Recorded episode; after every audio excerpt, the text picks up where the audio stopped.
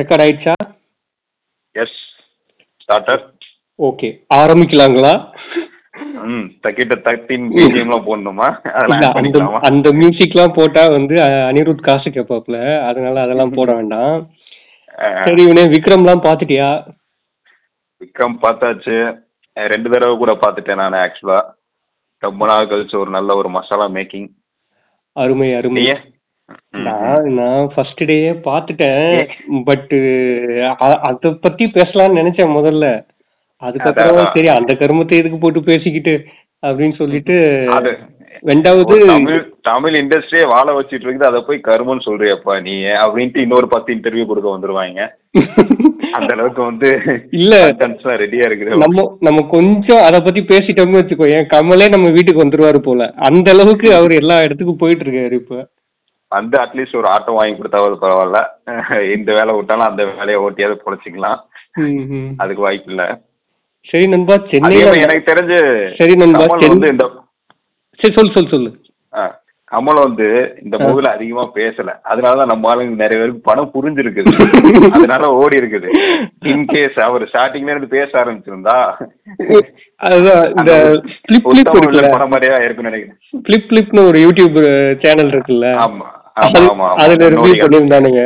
First ஹாஃப்ல கமலோட dialogue delivery செம்மையா இருந்துச்சு அப்படின்னு சொல்லி போட்டிருந்தானுங்க. அவனுக்கு ஜாலியான ஆளுங்க, சர்காஸ்டிக்கா போங்கடா அங்கிட்டு. அப்புறம் நண்பா, சென்னையில நல்ல மழை, அங்க பெங்களூர்லயும் டெய்லி மழை பெய்யுது. ஃபேமிலியோட இருக்கிறவங்க என்ஜாய் பண்ணிட்டு இருக்கான்னு ஒரு சிங்கிள்ஸா இருக்கிறவங்களுக்கு வயிற்றுல வேற இருக்குது. சரி நண்பா, சரி பாட்காஸ்ட் ஆன் பண்ணிட்டோம். இப்படியே பேசிட்டு இருந்தா ஏதாவது ஒரு டாபிக்கு, அதுக்கு ப்ரிப்பரேஷனு இதெல்லாம் இருந்தா தானே ஒரு பாட்காஸ்ட். ப்ரிப்பரேஷன் இருந்தா அது பாட்காஸ்டே இருக்காது, அது ஒரு ஸ்பீச்சா மாறிடும். வாய்க்கு வந்ததை அடிச்சு விட்டுருக்கலாம். அதுவும் போக இன்னைக்கு மண்டே வேற, மோட்டிவேஷன் கீட்டிவேஷன் காலையிலேயே மேனேஜரு மொக்க போட்டிருப்பாரு. அந்த மோட்டிவேஷன் காலையில டிப்ரெஷனா தான் ஆயிருக்குமே தவிர மோட்டிவேஷன் ஆயிருக்காது. இப்போ இப்போ நைட்டு சரி நம்ம ஒரு ஒரு டாபிக் சூஸ் பண்ணி அதுக்குள்ள போவோம். அந்த டாபிக் பேரு வந்து மென்னிசம். மென்னிசம் அதாவது ஃபெமினிசத்துக்கு ஆப்போசிட். ஆமா, காலங்காலமா அத பெண்கள் ஆண்கள் மீது சொல்லிட்டு வந்த குறையெல்லாம் இப்போ ஆண்கள் பெண்கள் மீது சொல்றாங்க. அதானே, அதேதான். அதாவது ஃபெமினிசம் பேசுறதுக்கு ஆயிரம் பேர் இருக்கான் நம்ம ஊர்ல. செருப்படி பதவி தோழி, துப்பட்டா போடுங்க தோழி, இல்ல அதான் பெண்களுக்கு உதவி போன்றதுன்னா வந்துருவாங்க, போடாம கூட வந்துருவானுங்க. அதான் ஆண்கள்லாம் அதிக மாட்டேங்கிறாங்க, எனிஹெல்ப் ஷாலினி அப்படின்ற மாதிரி வந்துடுறாங்க. தெரியுதா எனிஹெல்ப் ஷாலினா? உனக்கு புரியுதா? புரியுது புரியுது புரியுது. இந்த சச்சின் படத்துல வடிவேலு வந்து இது பண்ணிட்டு இருக்கலாம் புகழலான்ட்டு ஃபர்ஸ்ட் வந்து அப்பதான் வந்து ஹாய் சொல்லுவாங்க. ஆண்மை தன்மையை வந்து நிரூபிக்கிறாராம் ஹெல்ப் பண்ணி. ஆண்மை தன்மைய அந்த மாதிரி இவங்க பேசிட்டு இருக்காங்க. இது இது வந்து ஒரு ஆண்மைய சமூகம், அது இது எங்களை அடக்குறாங்க வைக்கிறாங்கன்னு சொல்லிட்டு. ஒன்றும் இல்லை நண்பா, இப்போ ஒரு ரெண்டு வாரம் முன்னாடி வந்து மால்ல வந்து ஒரு படம் பார்க்கலான்னு போனோம். அதுவும் ஒரு முக்க படம் தான், அந்த கே ஸ்ரீகுமார் ஆக்ஷன்ல வந்துச்சு இந்த. ஆமா ஆமா ஆமா, அந்த பப்பு ஆண்ட்ராய்டு ஆண்ட்ராய்டு கூட்டப்பன். அது மலையாளத்துல சொன்னா கொஞ்சம் இதா இருக்கும் அப்படின்ட்டு தமிழ்ல சொல்லிக்கலாம். இல்ல மலையாளத்துல ஆக்சுவலா சொல்றதுக்கு தான் ஒரு மாதிரி இருக்கும், ஆனா படம் சூப்பரா இருந்தது மலையாளத்துல. நல்லா லைவ்லியா இருந்துச்சு, எடுத்து வச்சிருந்தாங்க. இங்க எப்படின்னு தெரியும், இங்க அது போயிட்டு கடுப்பாயிட்டோம். ஆனா இல்ல இல்ல, எனக்கு ஒரு டவுட்டு, நம்ம ஆளுங்களுக்கு மலையாள சினிமா மேல என்ன காண்டுன்னு தெரியல. அங்க ஓடுற நல்ல படத்தெல்லாம் இவனுங்க ரீமேக் பண்றங்கிற பேர்ல போட்டு பண்ணிடுறானுங்க. அதான் அந்த டைரக்டரே வந்து அந்த படத்தை இப்ப பார்த்தா அவன் அவனே வந்து காரி துப்பிக்குவான். அந்த மாதிரி இது எப்படிதான் ரைட்ஸ் எல்லாம் இவங்களுக்கு கொடுத்தாங்க அப்படிங்கிற மாதிரி நினைச்சுக்குவான். இல்ல நண்பா, நான் சொல்ல வந்தது என்னன்னா, இது அந்த படம் வந்து இங்க பிவிஆர் மாலுக்கு போயிருந்தோம் ஃபேமிலியோட. போனோம், கிளம்பிட்டோம். ஈவினிங் வந்து ஏழு மணிக்கு ஷோ. ஓகே, கிளம்பிட்டோம். ஏழரைக்குலாம் அங்க இருந்திருக்கணும் அப்பனா. ஆ, ஆமா, அப்பதான் பணம் பக்கத்துல தான். போடுவான். இல்ல இல்ல பக்கத்துல தான், நடக்கிற தூரம் தான் இங்க இருந்து. ஆஹ் ஆஹ் ஆஹ். அதனால அம்மா, அண்ணன், நானு மூணு பேர் போனோம். ஓகே ஓகே ஓகே ஓகேவா? அண்ணன் ம் வந்தானான்னு எனக்கு ஞாபகம் இல்லை. ஆ, அம்மாவும் நானும் போனோம்னு நினைக்கிறேன். நான் என்ன ம் பண்ணேன், ம் சரி நைட் ஷோ தானே அப்படின்னு சொல்லிட்டு என்கிட்ட இருக்கிற ஒரு த்ரீ பை ஃபோரை போட்டுக்கிட்டு, ஒரு கருப்பு கலர் டிஷர்ட்டை போட்டுக்கிட்டு, கையில ஃபோன் ஆஹ் ஆஹ் மட்டும் ஆஹ். வச்சுட்டு நான் கிளம்புறேன். ஆஹ் ஆஹ் ஆஹ். எங்க அம்மா சொல்றாங்க, என்னடா ட்ரெஸ் இது, ஒழுங்கா பார்த்து போ அப்படின்னு சொல்லி சொல்றாங்க. ஒழுங்கா ஒரு ம் நல்ல ம் பேண்ட் செட்டை போட்டு வர மாட்டியா அப்படின்றாங்க. ஆஹ் ஆஹ். எனக்கு சமக்கு நீ- இப்போ நைட்ல வந்து இதுதான் நல்லா இருக்கும், இ- ம் அடிக்கிற வெயிலுக்கு இது கரெக்டா இருக்கும், ஜீன்ஸ் எல்லாம் போட்டோம்னா எரிச்சலா இருக்கும், சரி என்னமோ ஆஹ் ஆஹ். பண்ணிக்கோல வா அப்படின்னு சொல்லிட்டு நான் நான் சரி கிளம்பி போறேன். ஓகே அங்க போய் பார்த்தா மத்த பெண்கள் எல்லாருமே கம்மியா, என்னை விட கம்மியான உடைகள் தான் அடைஞ்சிருந்தாங்க. அப்போ உங்க அம்மா பெருமைப்பட்டிருப்பாங்க, பரவாயில்ல நம்ம பையன் முட்டி வரைக்காவது கவர் பண்ணியிருக்கிறானே அப்படின்ட்டு. இல்ல, நான் என்ன சொல்ல வரேன்னா, ஒரு பெண்ணுக்கு இருக்கிற சுதந்திரம் ஒரு ஆணுக்கு இல்லையா? ஒரு ட்ரவுசர் போட்டு ஒரு பையன் படத்துக்கு போனா என்ன? ஆனா இதே இதை இதை யாருமே வெளியில சொல்றதே கிடையாது. ஒன்லி பெண்களுக்கு மட்டும்தான் இங்க ஆடை சுதந்திரம் இல்ல, நைட்டு பன்னெண்டு மணிக்கு தனியா போக முடியுமா, இப்படி எல்லாம் சொல்லி பேசிட்டு இருக்காங்க. நான் அவங்களதான் வந்து ஈஸியா வந்து இது பண்ணிடலாமே, அதனால டீக்ரேட் பண்ணிடலாமே அப்படின்னு காலங்காலமா அப்படியே வளர்ந்து வந்துருக்கிறோம் நம்ம அந்த உம் சமுதாயத்துல. ஆமா. அதனால அப்படிதான் இருப்பாங்க, இன்னும் கொஞ்ச நாள்ல மாறுவாங்கன்னு நினைக்கிறோம், நம்புவோம். உம் சரி யுவனே. இ- இ- இப்போ இந்த இ- இ- இதுக்குதான் அந்த காலத்திலேயே நம்ம ஆட்கள் சில வரைமுறைகள் வச்சுட்டு இருந்திருக்காங்க. முன்னோர்கள் ஒன்றும் முட்டாள்கள் இல்லை ப்ரோ, அதுதான் இப்ப நம்ம பு- அவங்களே இ- இ- தானே. அதேதான். இன்னொன்னு, இப்ப நம்ம ஒரு ரெண்டு நிமிஷமா பேசிட்டு இருக்கோம் தெரியுமா, ஆமா இது சர்க்கேசம்னு கூட சில ஆட்களுக்கு தெரியாது, சில பூமர்களுக்கு. இப்ப நம்ம பேசிட்டு இல்ல இருக்கிறது அவனுங்க சரியா தானே பேசுறானுங்க அப்படின்னு நினைச்சுப்பானுங்க. இருக்கிறாங்க அந்த மாதிரி இருக்கிறாங்க. ம், ம், ம். ஆஹ் அத பொலிட்டிக்கல் வைஸ் சொன்னா அவங்கள ஒரு பேர் சொல்லி வேற சொல்லுவாங்க. அது வேண்டாம், அது நம்ம அந்த கண்டென்ட்டுக்குள்ள போக வேண்டாம், நம்ம வேற பக்கம் போகலாம், வண்டியை ம். திருப்பலாம். சரி, ஓகே. இல்ல நண்பா, நான் அல்டிமேட்டா நான் பேச நினைச்சது என்னன்னா, இந்த வழக்கமான ஒரு கொஸ்டின் ஒண்ணு கேட்பானுங்க, என்னன்னா ஆஹ், ஆம்பளைங்க கஷ்டப்படுறதே இல்லையா? இப்போ ஆஹா. ஸ்ட்ரைட்டா பேட்டரிக்கே போயிடலாம். நம்ம மின்னிசம்னு த- தலைப்பு தான் வச்சிருக்கோம். ஆக்சுவலா நம்ம பேச போறது வந்து ஃபெமினிசம் தான், ஓகேவா? சரி ஓகே ஆனா ம் ஃபெமினிசம்னா ஜென்ரலா பேசுற ஃபெமினிசம் கிடையாது. அதாவது என்ன, நான் என்ன நினைச்சேன்னா, அண்டர்ஸ்டாண்டிங் ஆஃப் உமன் தான் நம்ம பேசணும். அதாவது புரிஞ்சுக்கணும், நம்ம ஒண்ணு இல்லைன்னே ஆண் பெண் எல்லாம் விட்டுருவோம். ஒரு உய் ம் பக்கத்துல இருக்கக்கூடிய ஒரு சக உயிரை நம்ம எந்த லெவல்ல புரிஞ்சு வச்சுக்கிட்டு இருக்கோம் அப்படிங்கறத பத்தி தான் நான் பேச போனேன். இந்த டேர்ம்ஸ் எல்லாம் அப்புறமா பார்ப்போம், ஓகே ஓகேவா? ஆஹ் இப்போ ஆஹ் பொ- பொதுவா இந்த இந்த மீ டூக்கள் அது இதுன்னு சொல்லி நிறைய வந்து போச்சு. அதுக்கெல்லாம் எதிர்கருத்து பேசுறேன்னு சொல்லிட்டு கொஞ்சமாவது ஒரு அறிவா பேசினா பரவாயில்ல, முட்டாள்தனமா சிலது பேசிட்டு இருப்பானுங்க. என்ன கேள்வினா, முக்கியமான ஒரு கேள்வி என்ன கேட்பானுங்கன்னா, ஆஹ் ஆண்களுக்கு கஷ்டமே இல்லையா? கா அஹ் காலையில எந்திரிச்சு வேலைக்கு போய் அங்க புடிச்சு வெயில்ல நின்னு முடி கொட்டி கல்யாணம் ஆகாம, அது கஷ்டப்பட்டு கல்யாணம் பண்ணி காசு சேர்த்து இவ்வளவு கஷ்டப்படுறான். பெண்களுக்கு என்ன பிரச்சனை? ஒ- சாப்பிட்டு சாப்பிட்டு நிம்மதியா தூங்குறாங்க, அல்லது ஜாலியான ஒரு வேலைக்கு போறாங்க, அதுக்கேற்ற சம்பளம். இப்பெல்லாம் அவங்களுக்கே அதிகமான பே வாங்குறாங்க. அவங்களுக்கு என்ன கஷ்டம் வந்துட போகுது அப்படின்னு சொல்லி ஒரு அஹ் பேச்சு பேசுவாங்க. இது ஃபர்ஸ்ட் வியூ. ரெண்டாவது வியூ ஓகே என்னன்னா, முதல்ல அஹ், இப்பெல்லாம் அடக்குறதே பெண்கள் தான். அதாவது திமிரு பிடிச்சு அடங்கி அலையிறாங்க, அடங்கி ஆண்கள் தான் திமிர். அடங்கி போறானுங்க. நீ ஏதாவது ஒரு மால்லயோ ஏதாவது தேட்டர்லயோ பாரு, சின்ன குழந்தைங்களை வச்சுக்கிட்டு இருக்கிறது, சாப்பாடு ஊட்டுறது எல்லாமே ஆண்களா தான் இருக்கும். ஆஹா, இந்த இந்த இப்படி ஒரு பெர்ஸ்பெக்டிவ் இருக்குல்ல. ஜெண்டரோட ஒர்க் வந்து சேஞ்ச் ஆயிடுச்சு அப்படின்னு சொல்லி சொல்றாங்க ஆ, பெண்கள் ஈக்குவாலிட்டி வந்து. வந்துருச்சு, ஆஹ் ஈக்குவாலிட்டி வந்துருச்சு. இன்னும் சொல்ல போனா இது ஃபீமேல் டாமினேஷன் இருக்கு அப்படின்னு சொல்லி ம் ம் சொல்றானுங்க. ம் ம் இதுக்கு இதுக்கு உங்களோட பதில் என்ன மிஸ்டர் ஹரி? சொல்லலாம். இப்போ ஒரு அது என்ன நினைச்சீங்கன்னா, இப்போ வந்து ஒரு வெளிப்படையா சொல்லணும்னா வயிறு எரியுது அப்படின்னு கூட சொல்லலாம். ஆ ஏன்னா பெண்கள் வந்து ஆ இந்த அளவுக்கு வந்திருக்காங்க, அப்படின்ட்டு முன்னாடி வந்து நம்ம சொல்றது கேட்டுட்டு இருந்தாங்க, இப்ப நம்ம சொல்றது கேட்கறது இல்ல. ஏன்னா அவங்களுக்கு படிக்கிறாங்க, அறிவு வந்துருச்சு. இதுக்கு முன்னாடி நீ படிச்சுட்டு இருந்த, நீ சொல்றது நீ படிச்சவன் அறிவானவன், படிச்சவனாலே அறிவானவன் நினைச்சுக்கிறாங்க. நீ சொல்றது அவங்க கேட்டுட்டு இருந்தாங்க.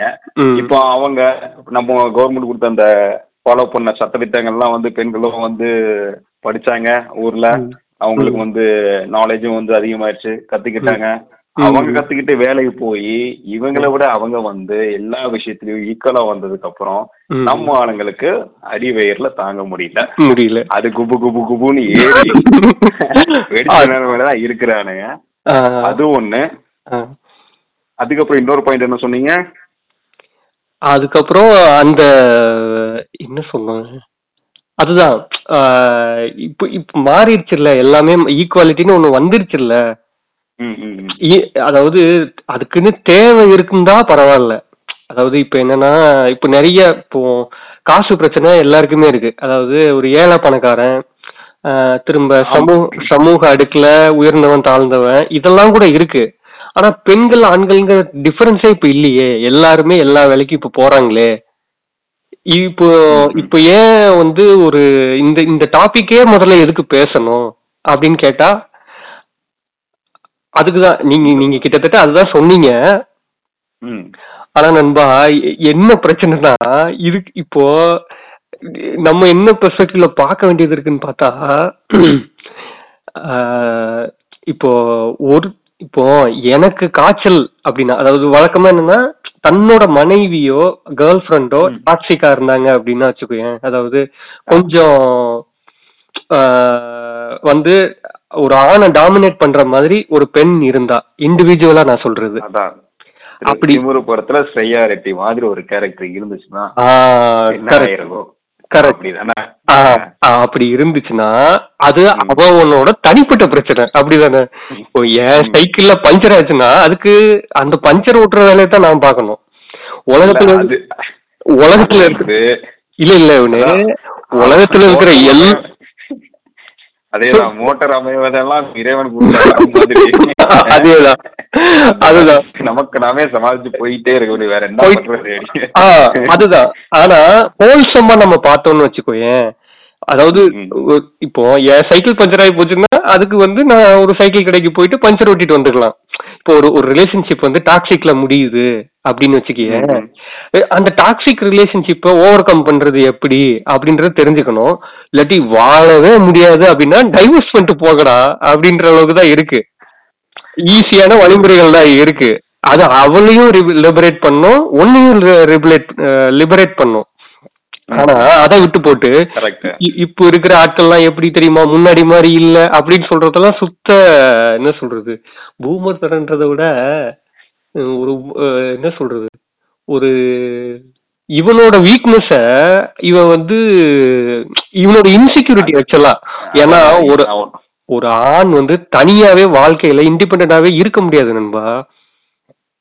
ஏன்னா குறிப்பா இப்ப உள்ள ஆண்கள், அதாவது டூ தௌசண்ட்க்கு அப்போ பிறந்தவங்க எப்படிங்கிறது எனக்கு தெரியல, இப்போ ஒரு முப்பது வயசு நாற்பது வயசுல இருக்கானுங்க பாத்தியல்ல பிரைமா. இப்போ ஐம்பது வயசுக்கு மேல ஆனவங்கள நம்ம திருத்தவே முடியாது, ஏன்னா அவங்க பழைய மென்டாலிட்டியில இருப்பாங்க, அவங்க கிட்ட பேசுறதே வேஸ்ட். அதான் அவங்க ஃபிக்ஸ்ட் மைண்ட், அவங்க அவங்க லைஃப் முடிஞ்சிருச்சு, அவ்வளவுதான். இனிமேல் அவ்வளவுதான், அவங்க இனிமேல் வந்து டாக்ஸிக்காகவே மாட்டாங்க. நம்ம நம்மளோட டார்கெட் யாருன்னா இந்த ஒரு டுவெண்ட்டி ஃபைவ்ல இருந்து ஒரு ஃபார்ட்டி ஃபார்ட்டி ஃபைவ் இருக்கானுங்க பாத்தியா,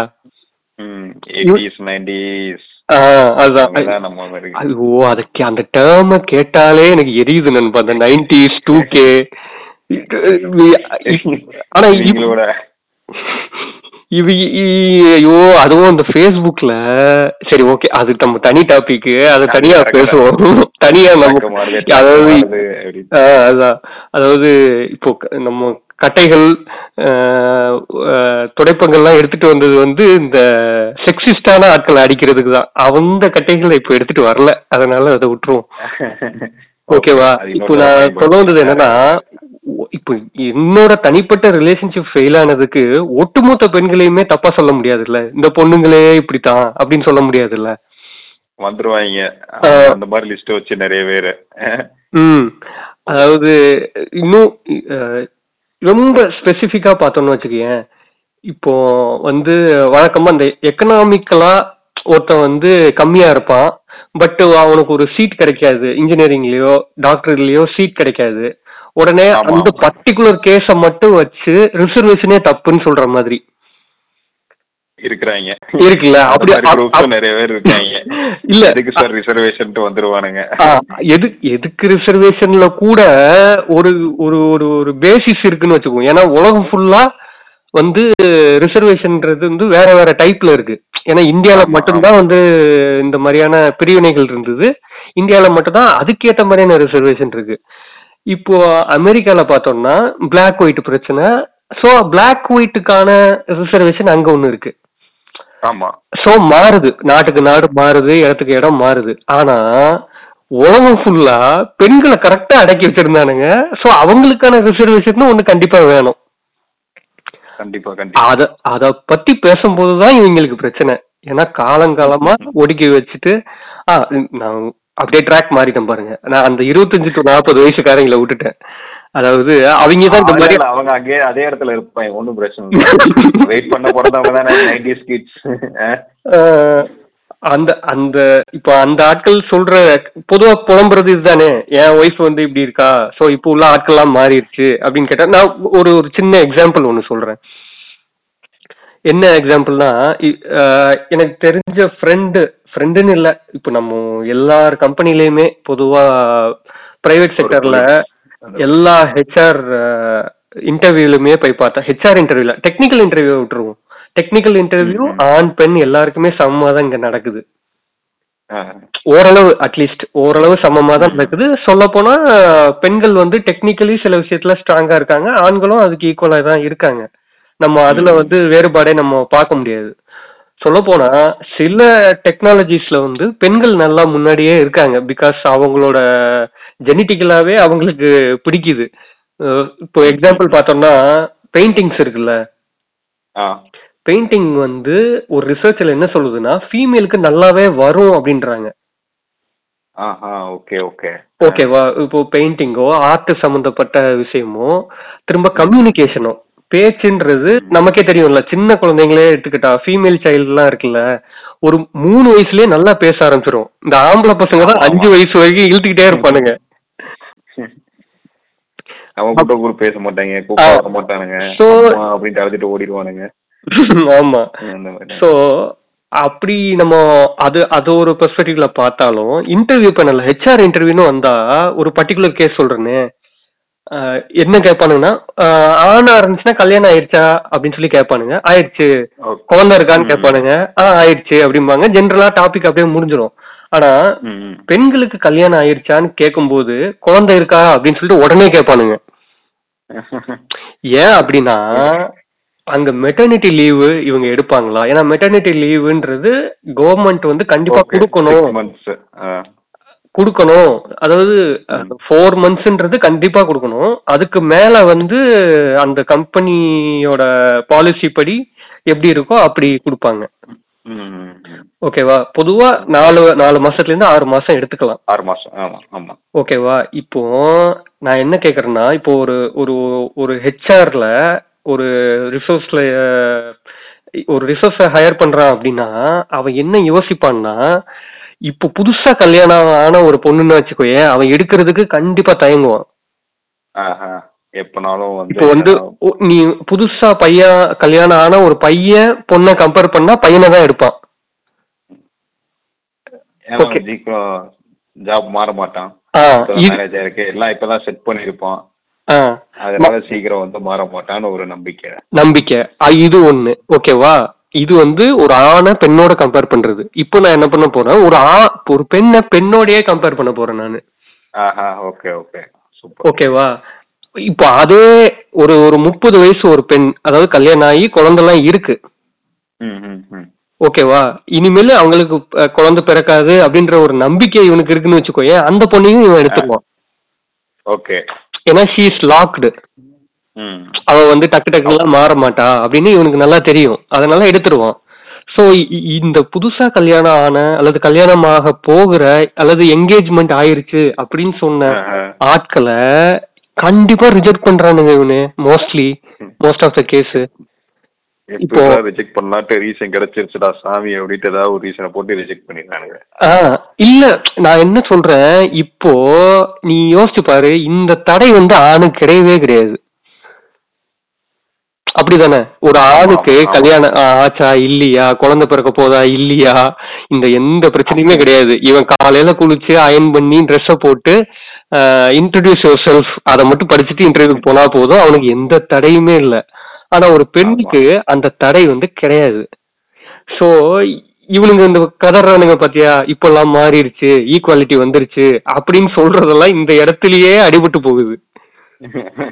இத இத விட்டுருவோம் நண்பா, இத விட்டுருவோம். இதுவாச்சும் அதாவது வளர்ந்து, குழந்தைங்க வளர்ந்து படிச்சு பட்டதாரி ஆகி வேலைக்கு போகும்போது வர்ற பிரச்சனை, பெண்களுக்கு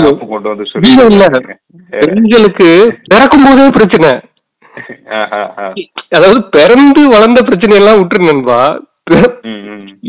ஆம்பளை பொட்ட பிள்ளையா அப்படின்னு கேட்ட சமூகம் தானே நம்ம ஆட்கள். யாரா நீங்க, அதாவது பிறக்கும் போதே பிரச்சனை, இன்னும் பிறக்கவே இல்லை. அது உலகத்துல சில நாடுகள்ல தான் நண்பா, அதாவது ஸ்கேன் இருக்குல்ல, சிடி ஸ்கேன், அதாவது கருவிலேயே இருக்கிறது ஆனா பெண்ணான்னு பாக்குறதுக்கு தடைன்னு ஒரு கவர்மெண்டே போட்டிருக்கு. ஏன் போட்டு வச்சிருக்கானுங்க இவனுங்க? ஓய்வாடி பழைய கிழவி அப்படின்ற மாதிரி இவனுங்க மருந்த ஊத்தி கொண்டுறானுங்க. சோ இந்த இந்த பிரச்சனையெல்லாம் நம்ம அட்ரஸ் பண்ணாம வெறும்னு அந்த பழைய மாதிரி இந்த பொண்ணுங்களே இப்படித்தான், இன்னும் ஈக்குவாலிட்டி வந்துருச்சு, இன்னும் சொல்லி தெரியல, இன்னும் நிறைய பேர் தான் இருக்கிறாங்க இருக்காங்க. அதுதான் இப்போ உள்ள பிரச்சனை. இப்போ என்னன்னா திறந்தவே மாற்றம் அடம்பிடிச்சு விட்டார இருக்கிறானுங்க, என்ன சொன்னாலும் கேட்க மாட்டேங்கிறானுங்க. இதுல படங்கள் வேற சப்போர்ட் பண்ணும், படையப்பா படையப்பா மன்னன். இன்னொன்னு சொல்றேன்பா, நீ சகலகலாவல்லவன் மாதிரியே ஒரு பழைய படம் இருக்கும் பாத்திருக்கியா, இந்த இந்த சிவாஜி நடிச்ச ஒரு குடுமி எல்லாம் வச்சுக்கிட்டு ஜெயலலிதா வந்து சிட்டி கேர்லா வருவா.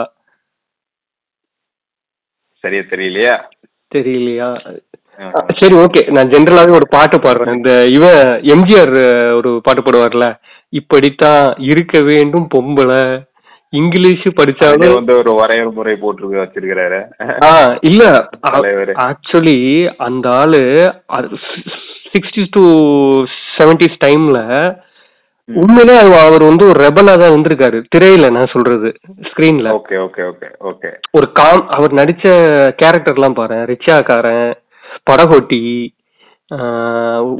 விவசாயி, இந்த மாதிரி ஆயிரத்தில் ஒருவன். ஆஹ் அதான் ஆயிரத்தில் ஒருவன்லதான் படகோட்டியா நடிச்சிருக்காரு. நான் சொல்றது இந்த மாதிரி எளிய கேரக்டரா இருக்கும், ஒரு ஒரு ஒரு மேல ஒரு வீக்கான ஒரு ஆணை ரெப்ரசன்ட் பண்ற மாதிரி தான் அவர் நடிச்சிருப்பாரு, ஒரு ஏழை ஒரு ஒருத்தரா. ஆஹ் கரெக்ட், அப்படிதான். ஆஹ் அதனாலதான் இந்த சைடு சிவாஜியை பார்த்தேன்னு வச்சுக்க, என் கண் இதுலயும் நடிக்கிறது ஓவர் எக்ஸ்பிரஷன் கொடுத்துக்கிட்டு. சரி ஓகே, அது அப்புறமா பேசுவோம். இந்த அடிக்கடி ட்ராக் மாறிட்டே போறோம், வண்டி சரியில்லப்போ வண்டி போகும். இப்ப என்ன, நம்ம தானே பேசுறோம், மக்கள் தானே, நம்ம மக்கள் தானே கேட்டுட்டு போறாங்க.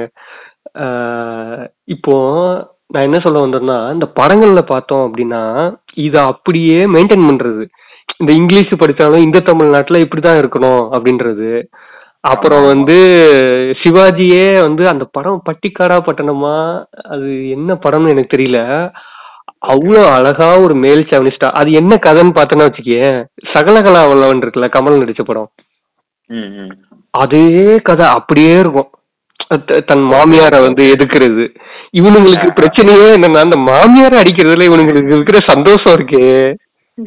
ஏண்டா அந்த உலகத்துல எவ்வளவு பிரச்சனை இருக்கு உங்களுக்கு, நீங்க ஏன்டா அந்த மாமியார்களை போட்டு அடிச்சுக்கிட்டு இருக்கீங்க அப்படின்ற மாதிரி. அது சகலகலா வல்லவன், கமலே நிறைய இந்த மாதிரியான ஒரு மிசோஜினிஸ்டிக்கா பண்ணிருக்கான். அதுக்கப்புறம் இவன் மன்னன் படம் பாத்திருக்கீல்ல? ஆமா ஆமா ஆமா.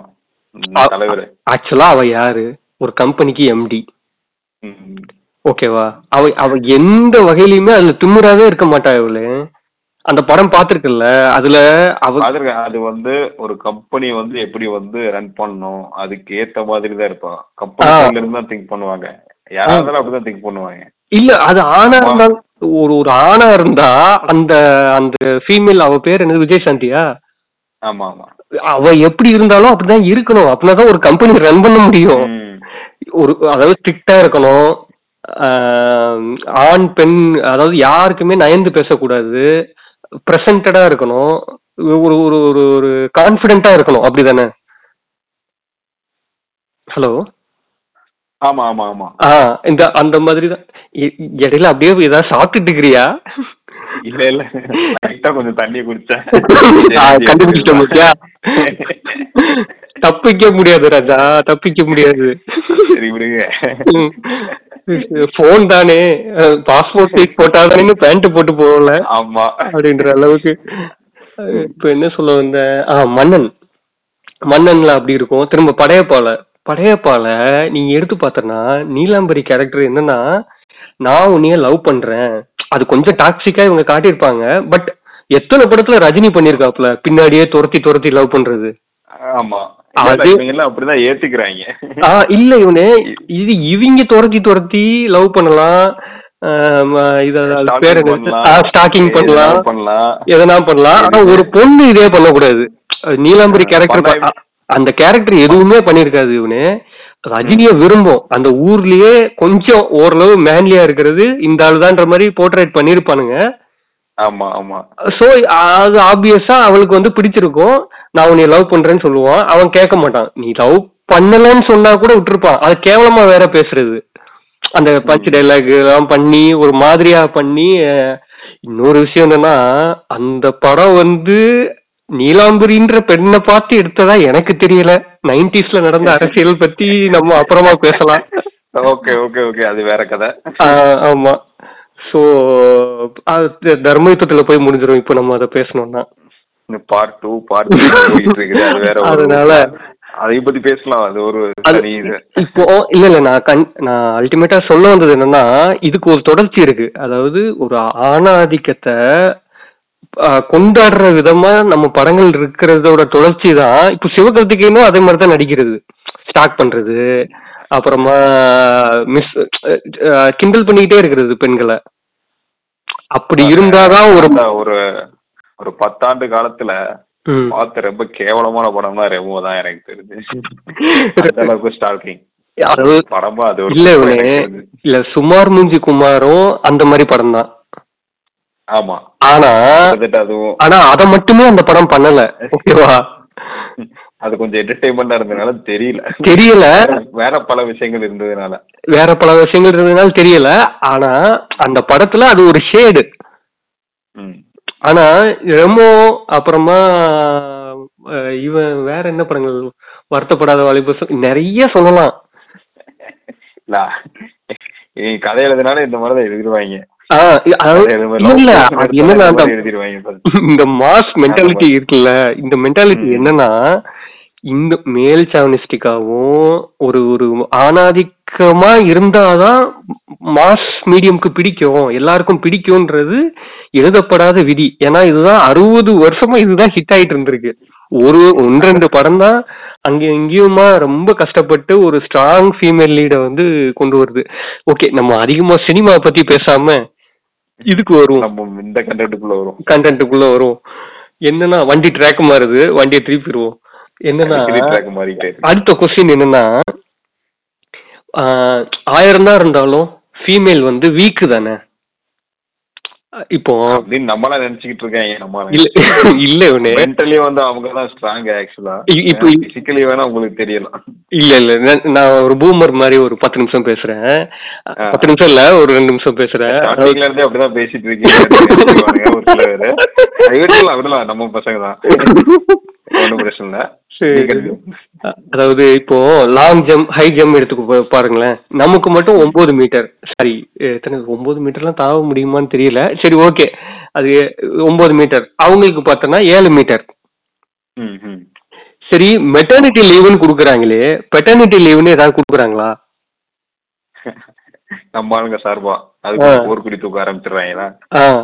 சோ சோ ஆயிரம் தான் இருந்தாலும் ஒண்ணு இல்ல. உடனே வெயிட் லிப்டிங்ல பார்த்தா இவங்களுக்கு வந்து எத்தனை இரநூறு கிலோன்னா அவங்களுக்கு வந்து நூற்றி ஐம்பது தானே, அந்த மாதிரி தானே இருக்கு தான் வரும். ஆமா, ஸோ அவங்க ஆக்சுவலி வீக் தானே, பிசிக்கலி வீக் தானே, ஸோ அவங்களுக்கு நம்ம தானே ஹெல்ப் பண்ணணும் அப்படின்ற ஒரு மென்டாலிட்டி இருக்குல்ல ப்ரோ. இதுக்கு நம்ம என்ன ஆன்சர் பண்ண போறோம்? இப்போ வீக்கஸ்ட் பீப்புளுக்கு தானே நம்ம ஹெல்ப் பண்ணணும், அந்த ஹெல்ப் தானே நான் பண்றேன், நீ வீட்லயே இருமா, நீ வேலைக்கு போகாத அப்படின்னு தானே சொல்றோம், ஓ நல்லதுக்கு தானமா நான் சொல்றேன் அப்படின்னு ஒரு பூமர் சொல்றேன்னு வச்சுக்க. நான் சொல்லலப்பா, ஒரு பூமர் சொல்றான்.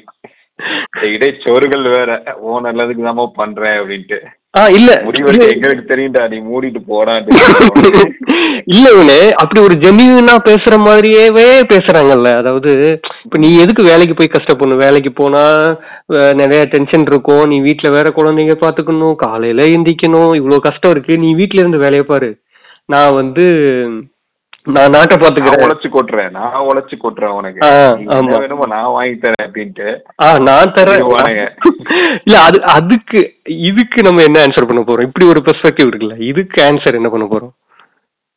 உண்மையிலே அவங்க வீக் தானா அப்படின்னு பார்த்தோம் அப்படின்னா அதுக்கு அதுக்கு நம்ம என்ன என்ன நம்ம முட்டு கொடுக்கலாம் அப்படின்னு சொல்லி பார்த்தா, அதுக்கு முட்டுக்கெல்லாம் கொடுக்க தேவையில்ல, கொஞ்சம் யோசிச்சாலே போதும். அதாவது இல்ல நம்ம நான் ஆக்சுவலா இந்த முழு பாட்காஸ்ட்லயும் பெரியாரை பத்தி பேசக்கூடாதுன்னு நினைச்சவனே, பெரியார் இல்லாம பெண் ஃபெமினிசம் பாட்காஸ்ட் எப்படிங்க பண்றது? அப்படி வந்து போச்சு, என்ன பண்றது? நான் உண்மையிலே சாப்பாடு சாப்பிட்ட மாதிரி ஆயிடுவது. அதுதான் நான் நான் பேசக்கூடாதுன்னு கண்ட்ரோல்டா இருந்தா கூட அந்த ஆளு பேர் வந்துருது. சரி ஓகே, அவர் பார்த்தா அவர் என்ன சொல்றாருன்னா, உலகம் இப்போ மார்க்ஸோ ஏங்கல்ஸோ மற்ற தலைவர்களோ ஏன் காந்தியோ கூட என்ன சொன்னாங்க அப்படின்னா, ஏன் அம்பேத்கர் கூட என்ன சொன்னாங்கன்னா, ஒரு ஒரு ஒரு பெண் படித்தால் அந்த ஊர் உருப்படும், அந்த குடும்பம் உருப்படும், அவ அவ வெளிப்பாயிட்டானா அவ குடும்பத்தை முன்னேற்றிடுவா. இப்போ ஒரு தாழ்த்தப்பட்ட சமூகம் இருக்குன்னா அவ வந்து அண்டர் ரேட்டடா இருக்கா, அதுதான் அந்த சமூகத்துக்கே பிரச்சனை. சோ நம்ம அந்த பெண்ணை படிக்க வச்சுட்டோம்னா அந்த சமூகம் முன்னேறிடும் அப்படின்னு சொன்னாங்க. ஆனா எனக்கு தெரிஞ்சு நமக்கு தெரிஞ்சு எனக்கு தெரிஞ்சுன்னு சொல்றேன் பாருங்க, நமக்கு தெரிஞ்சு அத கேட்டுட்டு இருக்கவங்களையும் சேர்த்துதான், நமக்கு தெரிஞ்சு எல்லாத்துக்கும் எல்லாத்துக்குமே தெரிஞ்சு என்னன்னா, ஒரே ஒரு தலைவர் தான் பெரியார் என்ன சொன்னாருன்னா, அவளுக்காண்டி அவ படிக்கணும், நீ மத்தவனுக்காண்டி பிள்ளைக்காண்டி அவ எதுக்கு வாழணும், அவன் புருஷனுக்காண்டி எதுக்கு வாழணும், வயசான அப்பா அம்மாக்காண்டி அவன் எதுக்கானோ, அவளுக்காண்டி அவன் வாழணும்ல. இப்போ ஒரு ஒரு ஆண் வந்து கல்யாணம் ஆகாம இருக்கான்னு வச்சுக்கேன், அவனே சம்பாதிக்கிறான்னு வச்சுக்கேன், அவன் எதுக்கு சம்பாதிக்கிறான்? அவனுக்கு தானே சம்பாதிக்கிறான், அவனுக்கு தானே படிச்சுக்கிறான், அதுக்கப்புறம் தானே அப்படி ஃபோகஸ் பண்ண மாட்டேங்க. சோ அவரு நான் அந்த ஆள் மேல நமக்கு எதுக்கு இவ்வளவு பெரிய ஆர்வம் வருதுன்னா, அந்த ஆள் தன்னையே ஒரு பெண் நிலையில வச்சுதான் பாத்திருக்காரு. அதுதான் அது. சோ அதே நில அதே பெர்ஸ்பெக்டிவ்ல நம்ம பார்த்தோம்னு வச்சுக்கேன், அவ வீக்கான்னு பார்த்தா அவ வீக் கிடையாது. ஏன் எப்படி நான் சொல்றேன்னா, அவ யூனிக் யூனிக்ன்றதுக்கும் வீக்குன்றதுக்கும் வித்தியாசம் இருக்குல்ல. அதாவது தனித்துவமா இருக்கிறதுக்கும் வீக்கா இருக்கிறதுக்கும் இப்போ நம்மளுங்க அதே ஒரு வீக்னஸ் ஃப்ரேம் பண்ணி வச்சிருக்காங்க, ஒரு பிம்பத்தை வச்சிருக்கானுங்க. இப்போ இப்போ இருக்கிறதுல ஸ்ட்ராங்கஸ்ட் மிருகம், நம்ம கண்ணுல பாக்குற ஸ்ட்ராங்கஸ்ட் மிருகம் வந்து யானை தான். ஆனா அதையே பிக்சருக்கு மேல விட்டுக்கிட்டு இருக்கிறோம். அப்படி பார்த்தா யானை வீக்கா, அல்லது நம்ம வீட்டுல இருக்கிற ஒரு டாபர் நாய் வந்து வீக்கான்னு பார்த்தா எது வீக்கு? யானை தானே வீக்கு, யானையை தானே வச்சு பிக்சருக்கு விடுறானுங்க. சோ அது வந்து இப்ப அப்சல்யூட் ஆயிடுச்சு இல்ல. ஒரு காலத்துலதான் ஸ்ட்ரென்த் தேவைப்படுச்சு, வேட்டையாடுற டைம்ல தான் நமக்கு வந்து ஒரு ஸ்ட்ராங்கு வீக்கு அப்படிலாம் தேவைப்படுச்சு. அப்பவே கூட பெண்கள்லாம் மேட்ரியார்கியா தான் இருந்திருக்காங்க, ஒரு பெண்வழி சமூகமா தான் இருந்திருக்கு. அதெல்லாம் நம்ம விட்டுருவோம். இப்போ ஸ்டீஃபன் ஹாக்கிங் எடுத்துக்கோ, இவரு அவரு அந்த ஆளால ஒரு ஒரு கடைக்கு போய் ஒரு அரை லிட்டர் பால் வாங்கிட்டு வர முடியுமா? முடியாது. ஆனா அவர் என்ன வீக்கான ஆளா? அவரோட வார்த்தைக்கு ஒரு சயின்ஸ் உலகமே வெயிட் பண்ணிட்டு இருக்கு. அவர் சரின்னு சொன்னாருன்னா அடுத்த நாள் நியூஸ், அவர் தப்புன்னாருன்னா அது ஒரு நியூஸ். ஒண்ணு இல்ல உடனே உனக்கு தெரியும்ல, நம்ம ஊர் சைடு அமர்சேவ சங்கம்னு ஒரு ஆர்கனைசேஷன் இருக்கு, அதோட ஃபவுண்டர் நேம் வந்து ரமணி. அவருக்கு அவர் வந்து கழுத்துக்கு கீழே பேரலைஸ்ட், ஒண்ணுமே பண்ண முடியாது, அவரால் தனியா கூட கை கழுத்துக்கு கீழே எதுவுமே வேலை செய்யாது. அவர் என்ன அவர் என்ன வீக்கான ஆளா? அவர் அவர் எவ்வளவு பெரிய எஸ்டாப்ளிஷ்மெண்ட் பண்ணிருக்காரு, எவ்வளவு பெரிய விஷயங்கள் பண்ணிருக்காரு. அவரை நம்ம வீக்குன்னு சொன்னோம்னா நம்மளோட முட்டாப்பையா இருப்பான். அந்த ஊர்லயே, அந்த ஒரு சின்ன ஊர்லயே உருப்படியான ஆளுன்னு பார்த்தா அந்த ஆள் மட்டும்தான். வேற மத்த எல்லாருமே சும்மா தெரிஞ்சுக்கிட்டு இருந்த பயிலுக்குதான். சோ சொல்றவங்க தான் நமக்கு எக்ஸாம்பிளா மாறிட்டு வந்துட்டு இருக்காங்க. எக்ஸாம்பிளா மாறுறது ஒண்ணு. முதல்ல இன்னைக்கு இருக்கிற வேர்ல்டுல, இந்த டெக்னாலஜி வேர்ல்டுல எல்லாத்துக்குமே மிஷின் வந்துருச்சு. சோ ஸ்ட்ராங்கா இருக்க வேண்டிய அவசியமே இல்ல. மிக்ஸி வந்துருச்சுரா, கிரைண்டர் வந்துருச்சுரா, நீ கிரேன் வந்துருச்சு, நீ எதுவுமே பண்ண தேவையில்ல. சிந்தனை மட்டும்தான் இங்க தேவைப்படுது இன்னைக்கு இருக்கிற உலகத்துல. சோ அந்த வீக் ஸ்ட்ராங்குன்ற கான்செப்டே அழிஞ்சு போச்சு, அப்படிதானே? அதுதான் நம்ம பதிலா இருக்க முடியும் இந்த கேள்விக்கு. அப்புறம் வந்து குழந்தை பத்துக்கிறது அடுத்த கொஸ்டின். வந்துட்டாங்க வந்துட்டாங்க வந்துருவாங்க. நம்ம கல்யாணம் ஆனா அடுத்த நாளே கதவை தட்ட ஆரம்பிச்சிருவாங்க, இந்த குழந்தைய கையில தர போற அப்படின்ட்டு. அது ஒண்ணு, அது ஆணுக்கும் பிரச்சனையா தான் இருக்கு. அதாவது ஆண் சி இன்னைக்கு இருக்கிற சிச்சுவேஷன்ல எப்படின்னா, ஆண்களுக்குமே ஒரு மிக முக்கியமான பிரச்சனை என்னன்னா, தன்னோட மனைவிக்கு குழந்தை இல்லாதது அவனுக்கும் தான் பிரச்சனை, அப்படிதானே? ஆமா ஆமா ஆமா, அந்த பிரச்சனை பிரச்சனை தான். ஆனா இவங்க வந்து யாராவது ஒரு சார் மேலேயே அதை தூக்கி போடுறது பாக்குறேன். இல்ல, அது வந்து பழைய ஜெனரேஷன். இவனே போன ஜெனரேஷன் வரைக்கும் அப்படி நம்பிட்டு இருந்தாங்க, மலடின்ற ஒரு வார்த்தையவே வச்சுட்டு இருந்தானுங்க. இப்ப அந்த சயின்ஸ் எல்லாம் கொஞ்சம், டெக்னாலஜி எல்லாம் கொஞ்சம் அதிகமானதுனாலதான் ஆம்பளைக்கும் பிரச்சனை இருக்குன்னு வெளியில தெரிய ஆரம்பிக்குது. இல்ல இல்லனா நம்ம இல்ல இல்ல நான் நான் அதுவாது பழைய பெர்ஸ்பெக்டிவ் இருக்குன்னு, அதாவது ஆண்டையும் பிரச்சனை இருக்கலாம், பெண்டையும் பிரச்சனை இருக்கலாம் அப்படின்னு சொன்னது ஒரு பக்கம். நான் என்ன, இப்பதான் நம்ம கரெக்டான இடத்துக்கு வந்திருக்கோம். ஏன் ஃபெமினிசம் பேசணும் அப்படின்னு பார்த்தா, ஃபெமினிசம் வந்து ஒன்லி பெண்களுக்கு கிடையாது, ஆண்களுக்கும் சேர்த்துதான்றதுக்கு தான் இந்த பாயிண்ட். என்ன பாயிண்ட்னா, இப்போ கல்யாணம் ஆனவங்க கிட்ட உடனே கொலை என்னாச்சு, மவா சும்மா இருக்காளப்பா, நம்ம ஊர் சைடு அப்படிதான் கேட்பாங்க. இதை என்னடா சும்மா இருக்குது? எனக்கு சின்ன வயசுல எல்லாம் அதுக்கு அர்த்தமே புரியல, எனக்கு இப்பதான் புரியுது. சும்மா இருக்கா, என்னடா சும்மா இருக்காளான்னா என்ன அர்த்தம்? சும்மா தானே இருப்பாங்க எல்லாரும். அவங்க என்ன கேட்க வர்றாங்கன்னா, மாசமா இருக்காளா அப்படின்னு கேக்குறதுக்குதான் சும்மா இருக்காளா அப்படின்னு சொல்லி கேட்பாங்க. நான் கூட என்ன நினைச்சேன், சுகமா இருக்காளா, அதோட அதோட அதோட எக்ஸ்டென்ஷன் வெர்ஷன் தான் அந்த மாதிரி சொல்றாங்களா அப்படின்னு கேக்குறோம்னு நினைச்சுக்கேன்.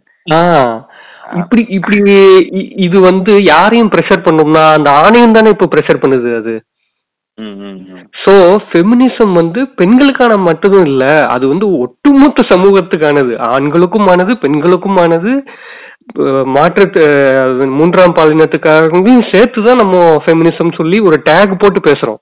இப்போ இப்ப எப்படின்னா, கொரோனா வந்துச்சு, நம்ம என்ன பண்ணோம், மாஸ்க் போட்டோம், எல்லாத்தையுமே பண்ணோம்ல, ஒவ்வொரு ஆஸ்பெக்ட்லயும் ஒவ்வொரு மருந்து கொடுக்குறோம்ல. அந்த மாதிரிதான் ஃபெமினிசம்ன்றது ஒவ்வொரு ஆங்கிள்லயும் நம்ம பார்த்து அதை ஸ்பெசிஃபிக்கா ஐடென்டிஃபை பண்ணி நம்ம வந்து அதுக்கு ஒரு மருந்து கொடுக்கறது அப்படின்றதுதான் இது. ஃபெமினிசத்திலேயே உலகத்துல இருக்கிற எல்லா பிரச்சனையும் தீந்துருமா அப்படின்னு கேட்டா அது கிடையாது. ஆனா இது வந்து ஒரு ஸ்டார்ட் பாயிண்ட், ஒரு திறவுகோல் கூட சொல்லலாம், அவ்வளவுதான். ஆஹ் ஒரு ஒரு சின்ன கதவுல இருக்குன்னா ஒரு கதவு இது. மனுஷங்க நிம்மதி, அதான் ஒரு மனுஷங்க நிம்மதியா வாழ்றதுக்கு ஒரு பாலிசி தேவைப்படுது. அந்த பாலிசில மிக முக்கியமான ஒண்ணு ஃபெமினிசம். எனக்கு இன்னொன்னு காமனா தெரியுறது என்னன்னா, இப்ப இந்த குழந்தை பத்துக்கிறத பத்தி பேசணும்ல நண்பா. இப்போ இப்போ பெண்ணுன்னு ஒரு சமூகமே இல்லைன்னு வச்சுக்கிய, எல்லாருக்குமே பீனிஸ் தான் இருக்குன்னு வச்சுக்க, விஜய் நானு வச்சிருக்கிற ஆளே இல்லைன்னு வச்சுக்கிய, அப்படி ஒரு சமூகத்துல நம்ம இருக்கோம்னு வச்சுக்க. இப்போ வந்து இந்த ஆண்கள்லாம் சேர்ந்து, என்ன இது நான் சொன்னது இல்ல, டாக்டர் ஷாலினி தெரியும்ல நண்பா, அவங்க சொன்னது என்னன்னா, அவங்க இதோட காமெடியா சொல்லுவாங்க, இப்போ அதாவது கருப்பையே இல்லாத ஒரு சமூகம் வந்துருச்சுன்னு வச்சுக்கேன், ஃபுல்லா ஆண்களா இருக்கிற ஒரு சமூகம். ஆனா அடுத்த தலைமுறையை உண்டாக்கணும் அப்படின்னா ஆண்கள் கண்டிப்பா உண்டாக்குவாங்க. இப்போ இருக்கிற அறிவியல் முயற்சிப்படி செயற்கை கருப்பைய கிரியேட் பண்ணிடுவாங்க, ஒரு மெஷின் மாதிரி கண்டுபிடிச்சிடுவாங்க. ஓகே ஓகே ஓகேவா. ஆனா அப்படி ஒரு மெஷின் நம்ம வீட்டுல வாங்கி வச்சிருக்கோம்னு வச்சுக்கேன், அதை நம்ம எப்படி பாத்துப்போம்? அதுக்கு எவ்வளவு மெயின்டெனன்ஸ் கொடுப்போம். அடுத்த தலைமுறையை உருவாக்குற ஒரு மிஷின் இப்ப என் வீட்லயும் உங்க வீட்லயும் இருக்குன்னு வச்சுக்கிய, அடுத்த ஒரு குழந்தையை உருவாக்கக்கூடிய ஒரு மிஷின். அதை நம்ம எப்படி பாத்துப்போம்? அப்படியே கேரிங் ஃபுல்லா அதுக்கு தான் கொடுப்போம். ஒட்டு மொத்த கேரிங்கையும் அது எவ்வளவு காஸ்ட்லினாலும் அதை ஒண்ணு வாங்கி போட்டுருவோம். அப்படிதானே? இப்போ ஒரு வீடு வாங்குறதுக்கு ஒரு கோடி ரூபா ஆகுதுன்னா வீடு எல்லாம் எதுக்கு, குழந்தை பத்துக்கிற மிஷின் ஒண்ணு வாங்கிக்கிடுவோமே அப்படின்னு சொல்லிட்டு ஒட்டுமொத்த ஏதாவது லோன் போட்டு கீன் போட்டாவது வாங்கி வச்சிருவோம். அப்படிதானே? அதுவும் அதுக்கு மெயின்டெனன்ஸ் பண்ணி, அதுக்கு என்ன டெம்பரேச்சர் வேணுமோ அதை வச்சு, அது என்ன டாக்டரை கூட்டு வரணுமோ அதை பார்த்து வச்சு அப்படி பண்ணிடுவோம். சோ அப்படிப்பட்ட மிஷினுக்கு கொடுக்கற கேரிங் நீ ஏன்னா ஒரு சக உயிர் மேல தர மாட்டற, அதுதான் நம்ம கொஸ்டின். நீ நான் ஃபெமினிசம் கூட பேசல, நான் என்ன சொல்றேன்னா ஒரு சக உயிர் அத அது மேல கொடுக்கற ஒரு மரியாதையை தான், ரெஸ்பெக்ட தான் கொடுக்க. நீ அன்பு கூட காட்ட வேண்டாம், ரெஸ்பெக்ட கொடுன்னு தான் நம்ம பேசுறோம். அதுக்கப்புறம் நண்பா இதுலயே ஃபெமினிசம்லயே எலைட் ஃபெமினிசம்னு ஒண்ணு இருக்கு. அதாவது அதாவது உயர்தட்டு பெண்களுக்கு மட்டுமே இருக்க பிரச்சனை தான் எல்லாருக்குமே இருக்கிற பிரச்சனைன்னு அணுகிறது. அதாவது ஃபெமினிசம் பேசுவாங்க பட் அவங்க காஸ்டிசம் பேச மாட்டாங்க. ஓகே, ஃபெமினிசம் பேசுவாங்க பட் எக்கனாமிக்கலி டிஃபரண்ட் ஆகிற ஒரு நிலை இருக்கு, அதாவது வர்க்க வேறுபாடு இருக்குல்ல, அதை பத்தி பேச மாட்டாங்க. ஏழை பெண்களுக்கு இருக்கிற பிரச்சனை என்ன? இப்போ ஒரு பணக்கார ஒண்ணு இல்ல நண்பா, ஒரு பஸ் ஸ்டாண்டுக்கு போறோம், ஒரு பணக்கார பெண் இருக்காங்க, அவங்க பாத்ரூம் போகணும்னா என்ன பண்ணுவாங்க? ஒரு ஒரு நீட்டா ஒரு ஹோட்டல் போவாங்க, ஒரு சங்கீதாவோ ஒரு சரவண பவனோ ஒரு தலப்பாக்கெட்டிக்குள்ளேயோ உள்ள போயிட்டு ஒரு டீ சாப்பிட்டு அங்க பாத்ரூம் போயிட்டு வந்துருவாங்க. பட் நீங்க ஒரு நார்மலா ஒரு ரொம்ப பாவர்ட்டி லைனுக்கு கீழேயோ அல்லது ஒரு லோவர் மிடில் கிளாஸ்ன்னு வச்சுக்கிய, அந்த பெண் என்ன பண்ணுவா? அவளுக்கு போறதுக்கு இடமே இல்லையே இங்க. ஆமா, கஷ்டம் தானே. சோ எக்கனாமிக்கலாவே இங்க ஒரு டிஃபரன்ஸ் இருக்கு ஃபெமினிசத்துல. சோ அதை அட்ரஸ் பண்ணாம இந்த எலைட் ஃபெமினிஸ்டுகள் பேசுறதுதான் நமக்கு சில நேரம் வெறுப்பா இருக்கும். அதுக்கப்புறம் கேஸ்ட் ஆங்கிள், இப்போ ஒரு பிற்படுத்தப்பட்ட ஒடுக்கப்பட்ட ஆட்களுக்கு பெண்களுக்கு இருக்கிற ஒரு அக்கிரமம் வந்து மேல்தட்டுல இருக்கிறவங்களுக்கு நடக்கிறது இல்ல, ஓகேவா? ஆனா இந்த இந்த ஆங்கிளை பத்தி பேசாம ஃபெமினிசம் பேசினா அது வந்து ஃபெமினிசத்துக்கு உண்டான பேசிஸையே கொஸ்டின் பண்றதா இருக்கும். அதாவது நீ ஃபெமினிசம் பேசினாலே நீ காஸ்டிசம் பத்தி பேசணும்னு நான் சொல்லல, பட் அதுவும் இருக்குது, அதுவும் பேச வேண்டிய பேசப்படக்கூடியது, கண்டிப்பா பேசியே ஆகணும். நீ ஃபெமினிசம்னு பேசுறது ஒட்டுமொத்த சமூகத்தோட விடுதலை. இங்க ஒரு பிளாக் கேர்ளுக்கு இருக்கக்கூடிய ஒரு அநியாயம் ஒரு ஒயிட் கேர்ளுக்கு அமெரிக்கால நடக்காது, அது அதே வைஸ் வர்சா தான் இங்க தமிழ்நாட்டுல இந்தியால ஒரு விதமான ஆங்கிள் இருக்கு. ஆசிஃபாக்கு என்ன நடந்துச்சுன்னு தெரியும், இங்க என்ன ஒட்டு மொத்தமான எவ்வளவோ இருக்கு. சோ அதெல்லாம் அட்ரஸ் பண்ணாம ஒன்லி சில சில ஸ்பெசிபிக்கான விஷயங்களை மட்டும் எடுத்துட்டு பேசுறது தான் நமக்கு வந்து இவங்க ஏதோ தப்பு பண்றாங்களோ. இன்னொரு பெஸ்ட் எக்ஸாம்பிள் நண்பா, இப்போ நீ ஜாய் அலுகாஸ், அதாவது பிராண்டு பேரை சொல்லக்கூடாதுதான் இருந்தாலும் சொல்லுவோம், இந்த இந்த ஆட்கள் இருக்காங்கல்ல, இந்த நகைக்கடைகள், இந்த பெரிய பெரிய ஷோரூம் எல்லாம் பார்த்தனா நீ கருப்பு பெண்களை பார்க்கவே முடியாது நண்பா. ஆமா, நல்லா நீ ஒரு ரிசப்ஷனிஸ்ட் எடுத்துக்கீங்க, வெள்ளையா இருக்கக்கூடிய சிவப்பு உதடு இருக்கக்கூடிய ஆட்களை மட்டும் தான் இவனுங்க வேலைக்கு எடுக்கிறானுங்க. சோ ஒண்ணு பெண்களை அப்ஜெக்டிஃபை பண்ணக்கூடிய ஒரு விஷயம் நடக்குது, அதையும் நம்ம எதிர்த்து கேட்கணும். ரெண்டாவது இந்த பிளாக் கேர்ள் எங்க போவா? இந்தியால எடுத்துக்கிட்டோம்னா நைன்டி பர்சன்டேஜ் கருப்பான ஆட்கள் தான். சோ நீ நைன்டி பர்சன்டேஜ் ஆட்களுக்கு ஒரு வாய்ப்பை தர மறுக்கிறனா உன் ஃபெமினிசத்தை நான் கொஸ்டின் பண்ணும்ல, இந்த பிரச்சனையை என்னைக்குதான் அட்ரஸ் பண்ண போறோம் நம்ம அப்படின்றதுதான் நம்மளோட பெர்ஸ்பெக்டிவ். ஓகே நண்பா, பேசியாச்சு. பேசுறவங்களே அதை அக்செப்ட் பண்ண மாட்டேங்கிறாங்க. அது அதுதான் பிரச்சனை நமக்கு. இப்போ இப்போ இப்போவும் நான் என்ன சொல்றேன்னா, இப்போ நான் பேசிக்கிட்டு இருக்கிறது கூட நான் யார்கிட்ட பேசிட்டு இருக்கோம், இப்போ இந்த நம்ம நான் வந்து ஒரு பெண்ணுக்கு என்னால ஃபெமினிசமே பேச முடியாது நண்பா. ஒரு பெண்கிட்ட நான் வந்து ஃபெமினிசமே பேச மாட்டேன். ஏன் அப்படின்னா அவளே அவளுக்காக பேசிப்பா. நான் பேசுறது எல்லாமே நம்ம டார்கெட் யாருன்னு சொன்னேன், இருபத்தஞ்சுல இருந்து நாப்பத்தஞ்சு வயசு வரைக்கும் இருக்கானுங்களே இந்த டாக்ஸிக் ஆண்கள், முன்னோர்கள் முன்னோர்கள் பின்னாடி வந்ததுகளும் ஒன்னா மீச வச்சுக்கிட்டு இன்னும் குழந்தைகளாகவே அம்மா சிலையை பிடிச்சிட்டு திரியக்கூடிய இந்த ஆட்களுக்காக மட்டும்தான் நான் பேசுறேன். பெண்கள்கிட்ட நம்ம பேசல, ஏன்னா அவங்களுக்கு தெரியும் ஆல்ரெடி. எப்படி தெரியும்னு சொல்றதுக்கு இன்னொரு எக்ஸாம்பிள் கொடுக்குறேன். நான் ஃபர்ஸ்ட் சொன்னேன்ல ஒரு ஒரு எக்ஸாம்பிள், என்ன எக்ஸாம்பிள் சொன்னேன், அந்த பெட்டர்னிட்டி லீவ் இருக்கா அப்படின்னு சொல்லி கேட்டாங்க. ஆஸ்திரேலியால பெட்டர்னிட்டி லீவ் கொடுத்துருக்காங்க நண்பா, மூணு மாசம். சோ இப்ப என்ன ஆகுது, ஆணும் ஒரு மூணு மாசம் லீவ் லீவ் வாங்குறான், புரியுதா? சோ அங்க ஒரு ஈக்குவாலிட்டி கிடைக்குது. எனக்கு இந்த இந்த விஷயம் நண்பா என்னை தூக்கி வாரி போட்டுச்சு. அதாவது ஃபெமினிசம் அப்படின்றது ஆணுக்கும் தேவை அப்படின்றதுதான் எனக்கே இப்போ புரியுது. ஃபெமினிசம் ஏதோ பெண்களுக்காக மட்டும்தான் அப்படின்னு நம்ம நினைச்சிட்டு இருக்கோம்ல. ஒன்னும் இல்லை நண்பா, நான் ஒரு ரெண்டு வருஷம் முன்னாடி ஒரு ஒரு ஃபாரின்ல ஒரு சைட் ஒர்க்குக்காக அங்கதான் தங்கி இருந்து வேலை பார்த்துட்டு இருந்தேன் ஒரு ரெண்டு வருஷம். அந்த டைம்ல கல்ஃப் கண்ட்ரீஸ்னாலே எப்போதுமே வந்து ஆண்கள் தான் அதிகமான வேலைக்கு இருப்பாங்க, பெண்கள் வேலைக்கு வர்றது வந்து அரிதுதான். அதுவும் சைட் மாதிரியான கொஞ்சம் டஃப் ஒர்க் இருக்குல்ல, அதுக்கு வந்து பெண்கள் வர்றது கம்மி தான். ஸோ ஆண்கள் இருக்கும், நாங்க மட்டும் இருக்கும்போது என்னாச்சுன்னா பாத்ரூம் கிடையாது நண்பா, டைம் கிடையாது. காலையில வர்றது போறதுக்கு வெஹிக்கிள் வந்து அந்த வெஹிக்கிள் வந்த டைம் தான். எங்க கூட ஒரு லேடி, எங்க நான் வந்து ஒரு ஆறு மாசம் எட்டு மாசம் அப்படிதான் ஒர்க் பண்ணோம். திரும்ப எங்க சைட்டுக்கு ஒரு லேடி வந்து ஒர்க் பண்ணாங்க. அவங்க வந்து ஒரு சேஃப்டி டிபார்ட்மெண்ட்ல டாக்குமெண்ட் பண்ற லேடி, பட் சைட்ல இருக்கணும்.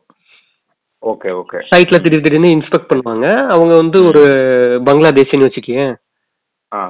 அவங்க அவங்க பார்த்தா அவங்க வந்துட்டாங்க, ஒரு தேர்ட்டி ஃபைவ் இயர்ஸ் அவங்க தேர்ட்டி ஃபைவ் இயர்ஸ் ஓல்டு.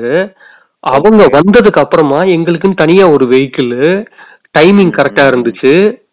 முக்கியமான ஒண்ணு, பக்கத்திலே டாய்லெட் இருந்தது. சோ இப்போ ஒரு பெண்ணுக்கு அந்த டாய்லெட் தேவை, இது எப்படின்னா பக்கத்து இலைக்கு பாயாசம்ன்ற மாதிரி ஒரு பெண்ணுக்கு தேவைப்படுறதுனால அந்த பெண் யூஸ் பண்றதை விட நாங்க யூஸ் பண்றதுதான் அதிகம். Okay okay. சோ ஒரு ஃபெசிலிட்டின்றது நம்ம என்னைக்கு ஃபெமினிசம் அப்படின்னு பேச ஆரம்பிக்கிறோமோ அது வந்து ஆணுக்குதான் உண்மையிலேயே அது ரொம்ப உதவியா இருக்கு. இதை விட பெஸ்ட் எக்ஸாம்பிள் என்னென்னா இருக்க முடியும். அது அது மாத்திட்டு ஈக்குவாலிட்டின்னு கொண்டு வந்துடணும், அவ்வளவுதான். எல்லாரும் எல்லாமே அதுதான் ஃபெமினிசம்னா கொஞ்சம் நல்லா வேணும். அதான் இப்ப நீங்க சொன்னது உண்மையிலே கரெக்ட். அதாவது ஃபெமினிசம் சொல்றது கொஞ்சம் அந்நியமா தெரிஞ்சுது, பட் ஜெண்டர் ஈக்குவாலிட்டின்னு சொல்லும் போது அது கரெக்டா இருக்கு. அதுக்கப்புறம் இப்படியா பூமர்கள் பேசிட்டு இருக்கும்போது இன்னொன்னு மிக முக்கியமான ஒண்ணு என்னன்னா, சில வார்த்தைகள் இருக்கு நண்பா. இப்ப நான் ஃபாலோவிங்கா சில வார்த்தைகள் சொல்றேன், ஓகேவா? இதெல்லாம் இப்போ நீ ஃபேஸ்புக்லயே போயிட்டு நிகர் அப்படின்னு டைப் பண்ணுனா வச்சுக்கேன், ஓகே, நீக்ரோ அல்லது நிகர் அப்படின்னு டைப் பண்ணுனா நீ ஒரு மாசம் பேன். இதுவரையா? ஆமா, ஏன்னா இதெல்லாம் வந்து கர்ஸ் வேர்ட்ஸ், அதாவது தடை செய்யப்பட்ட வார்த்தைகள். இதெல்லாம் பொது வழியில பேசக்கூடாது ஃபாரின்ல. எனக்கு தெரிஞ்சு நீ ஃபேஸ்புக்ல இப்ப டைப் பண்ணி ஒரு போஸ்ட் போட்டேன்னு வச்சுக்கேன், நிகர் அப்படின்னு டைப் பண்ணி ஒரு போஸ்ட் போட்டேன்னு வச்சுக்கேன், தூக்கிடுவானுங்க. தூக்கி ஆஹ் முடிச்சு விட்டுருவாங்க. ஒரு மாசம் வந்து பேனு. அதுக்கடுத்து நீ போட்டேன்னா பர்மனண்டா பேனு. ஓகேவா? அந்த அளவுக்கு அவங்க வந்து பொலிட்டிக்கலி அவேரா இருக்காங்க. ஆனா நம்ம ஊர்ல சில வார்த்தைகள் யூஸ் பண்றாங்க நண்பா. நான் படிக்கிறேன், தெரிஞ்சவனே இந்த மேட்டர் தெரியும். இல்ல இல்ல அப்படி இல்ல அப்படி இல்ல அதாவது இவங்க அவேர்னஸா இருக்கும். அதாவது கருப்பு வெள்ளை பிரச்சனை என்ன இருக்குன்றத அட்ரஸ் பண்ணி அதை வந்து நம்ம டேபிள் பண்ணி அதை மார்க் பண்ணி இந்த வார்த்தைகள்லாம் யூஸ் பண்ணக்கூடாது அப்படின்னு சொல்லி ஒரு சட்டப்பூர்வமா வந்துருச்சுல்ல. ஆனா நான் இப்ப அடுத்து சொல்லக்கூடிய வார்த்தைகள் பாரு, புரியல, இது கட்பு கட்பு, கண்ணகி கண்ணகி, கட்பு கட்பு, ஓகேவா? கட்பு. அதுக்கப்புறமா தேவடியா, அப்புறமா ஓடுகாலி, அப்புறம் மலடி, அதுக்கப்புறம் எதை காட்டி வேலை வாங்கினாலோ இப்படிலாம் பேசுவோம் தெரியுமா? ஜென்ரலா அது வந்து பேசுறது, ஓகேவா? இப்ப இந்த இந்த வார்த்தையெல்லாம் எடுத்து பார்த்தா இதுக்கான ஆண் பதமே இல்ல. ம் ஓகே. இப்போ இப்ப கணவன்னா மனைவின்னு ஒண்ணு இருக்குல்ல, சாரி மனைவினா கணவன் ஒண்ணு இருக்கு. எல்லா வார்த்தைகளுக்குமே ஆ, எல்லா வார்த்தைகளுக்குமே அதோட மேல் வெர்ஷன் ஒண்ணு இருக்குல்ல. கற்புக்கு என்ன நண்பா மேல் வெர்ஷன் இருக்கு? ஒண்ணும் கிடையாது. தே- தேவதையாக்கு என்ன நண்பா மேல் வெர்ஷன் இருக்கு? ஒண்ணுமே இல்லையே. இவன் ஜாலியெல்லாம் போயிட்டு வர்றாங்க. ஆமா திரும்ப ஓ- ஆம்பளை அப்படிதான் இருப்பான், வேற சப்போர்ட் வேற ஆ, இல்ல இருக்கு. ம். அதாவது முள்ளு மேல வெளிப்பட்டாலும் ச- அது என்னது ஆ, என்னது ஸ்- ஐயோ அது ஒரு நல்ல புரி- சேலை மேல முள்ளு பட்டாலும் முள்ளு மேல சேலை முள்ளு மேல பட்டாலும்னு சேலைப்பட்டாலும் என்னமோ சேலைக்கு தான் வந்து பாதிப்பு, அந்த மாதிரி தான். இந்த மாதிரி பேசிட்டு இருப்பாங்க. முள்ளுக்கு எந்த பாதிப்புமே கிடையாது, நம்ம ஆளுங்க முள்ளுங்கிற பேர் வச்சு இல்ல தப்பிச்சுக்கிறாங்க. அதுதான் இல்ல, இப்போ இந்த வார்த்தைகளே இல்லையே இத்தனை வருஷமா. கற்புன்றது ம். ஆணுக்கு இல்ல, தேவடியாங்கிற வார்த்தை ஆணுக்கு இல்ல, ஓடு காலி ஓடு காலம்னு இல்லையே, மலடன்னு இல்லையே. அப்படின்னா ஏதோ பிரச்சனை இருக்குல்ல இந்த சொசைட்டி கிட்ட. அதான். சோ இந்த வார்த்தைகள்லாம் நம்ம என்னன்னா ஒண்ணு அவாய்ட் பண்ணணும். ஒண்ணு ரெண்டாவது இதெல்லாம் ம். சட்டபூர்வமாவே இந்த வார்த்தைகள்லாம் தடை செய்யப்பட்டா இன்னும் நல்லது.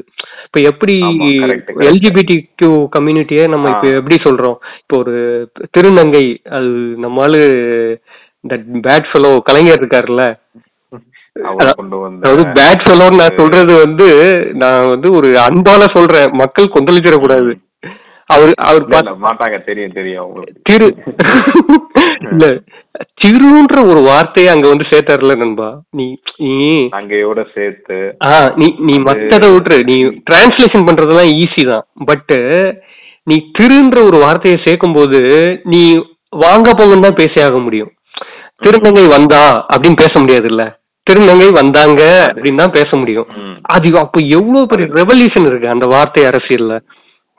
அவரோட விஷன் எந்த மாதிரி இருந்துச்சுன்னா இந்த மாதிரி ஒரு இல்ல அவர் அவரோட பெருசா விஷன் படம் இருக்கிறது ஒரு பிடிச்சிருப்பாரு. பக்கம் நண்பா. நான் என்ன சொல்றேன்னா இந்த வார்த்தைகள் எல்லாம் அட்ரஸ் பண்ணி இத வந்து ஒரு கர்ஸ் வேர்ட்ஸா நம்ம என்னைக்கு கொண்டு வர்றோமோ அன்னைக்கு தான் அந்த ம், ஈக்குவாலிட்டிக்காக ஒரு ஸ்டெப்பாவது வார்த்தை அளவுலயாவது ஒரு ஸ்டெப் எடுத்து வைக்க முடியும். ஆமா ஆமா அதுதான் நண்பா. கரெக்ட். ம், அதுக்கப்புறம் நம்ம எண்ட் ஆஃப் த இதுக்கு வந்துட்டோம், வந்தாச்சா? வந்தாச்சு. ஓகே. இப்போ வந்து நம்ம டேர்ம்ஸ் பத்தி பேச போறோம். நீங்க வந்து சில டேர்ம்ஸ் வந்து நீங்க சொல்லுங்க, அது அது என்னது அப்படிங்கறத நான் அட்ரஸ் பண்ண பாக்குறேன். உங்களுக்கு தெரிஞ்சா நீங்களும் சொல்லுங்க அந்த ஒவ்வொரு டேர்மா. ஓகே ஓகே ஏன்னா ஓகே. இந்த இந்த டேர்ம்ஸ் தான் வந்து மு- ரொம்ப முக்கியம். ஏன்னா இப்போ ரெண்டு பேர் பேசிட்டு இருக்காங்கன்னு வச்சுக்கீங்களேன், நம்ம ஊர் ஆட்களுக்கு ம் தெரியவே தெரியாது இந்த டேர்ம்ஸ். நானுமே கொஞ்ச நாளா ம் தெரியாம தான் இருந்தேன். அதுக்கப்புறம் கொஞ்சம் தேடி படிச்சு ஏதோ ஒரு ஒரு ஒரு டாக்கு நடக்கும்போது நமக்கு புரியணும் இல்ல, முதல்ல அந்த டேர்ம் புரிஞ்சாதானே நமக்கு அது என்னது, அது ஏன் பயன்படுத்துறாங்க, அந்த வார்த்தை எதை குறிக்குது அப்படின்றது ம் தெரியும். ம் ஓகே. இந்த example the- for example ah start ம் சொல்லுங்க நண்பா.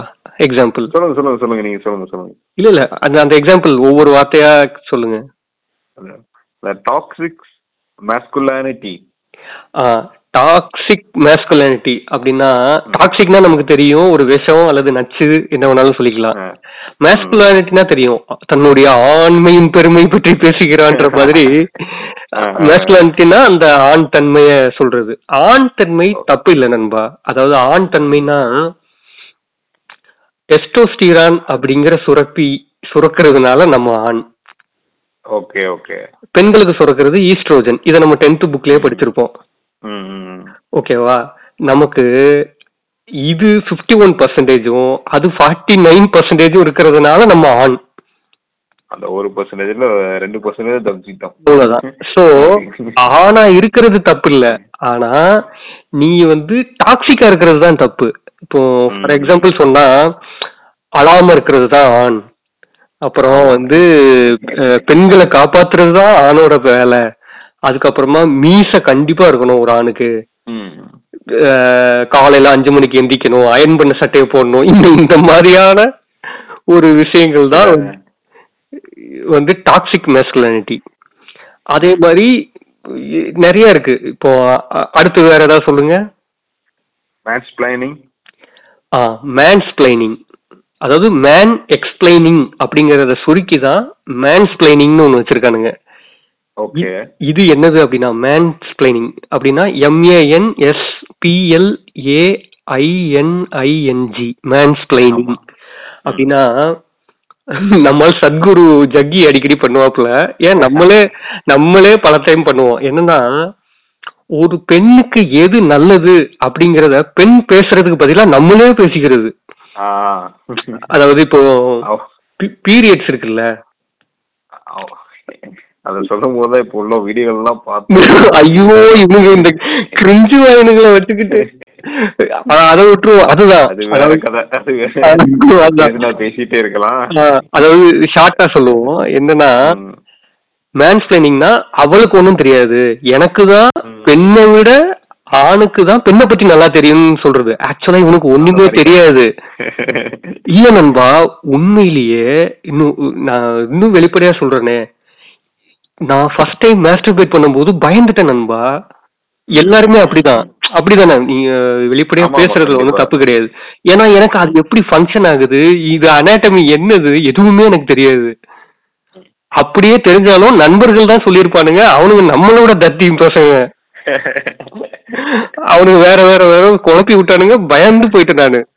ய- ம் ஆனா ம் ம் ஒரு பெண் வயசுக்கு வந்தா அவளுக்கு எல்லாமே தெரியும், என்ன நடக்குது, என்ன ஆமா ந- என்ன- ஆமா எப்படி ஆமா. நடந்துக்கணும், என்ன செய்யணும். ம் ஏன்னா அவளுக்கு வந்து அவளோட ஃப்ரெண்ட்ஸ், அவங்க அம்மா அப்பா அக்கா ஃபேமிலி அவங்க எல்லாருமே சொல்லிடுவாங்க. சொல்லியிருப்பாங்க.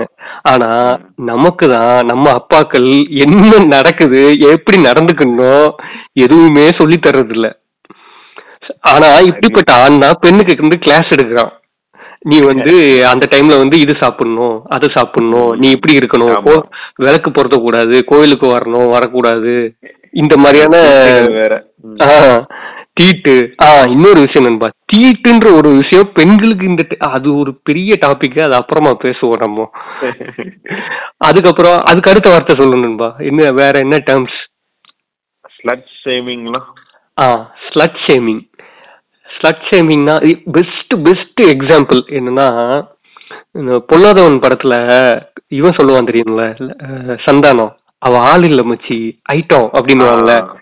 இது வந்து எக்ஸாம்பிள் ஃபார் ஸ்லட் ஷேமிங். அதாவது ஒரு ம் பெண் ம் ம் வந்து எதிர்த்து பேசினானாலோ அல்லது செக்ஸை பத்தி கொஞ்சம் பேசினானாலோ அல்லது ஒரு ஒரு ஒரு ரெண்டு மூணு ஆண்கள் கிட்ட பேசிக்கிட்டு இருக்கானாலோ வந்து ம் ஈஸியா அவளை அவனுங்கள வந்து முடிவு பண்ணிடுவானுங்க.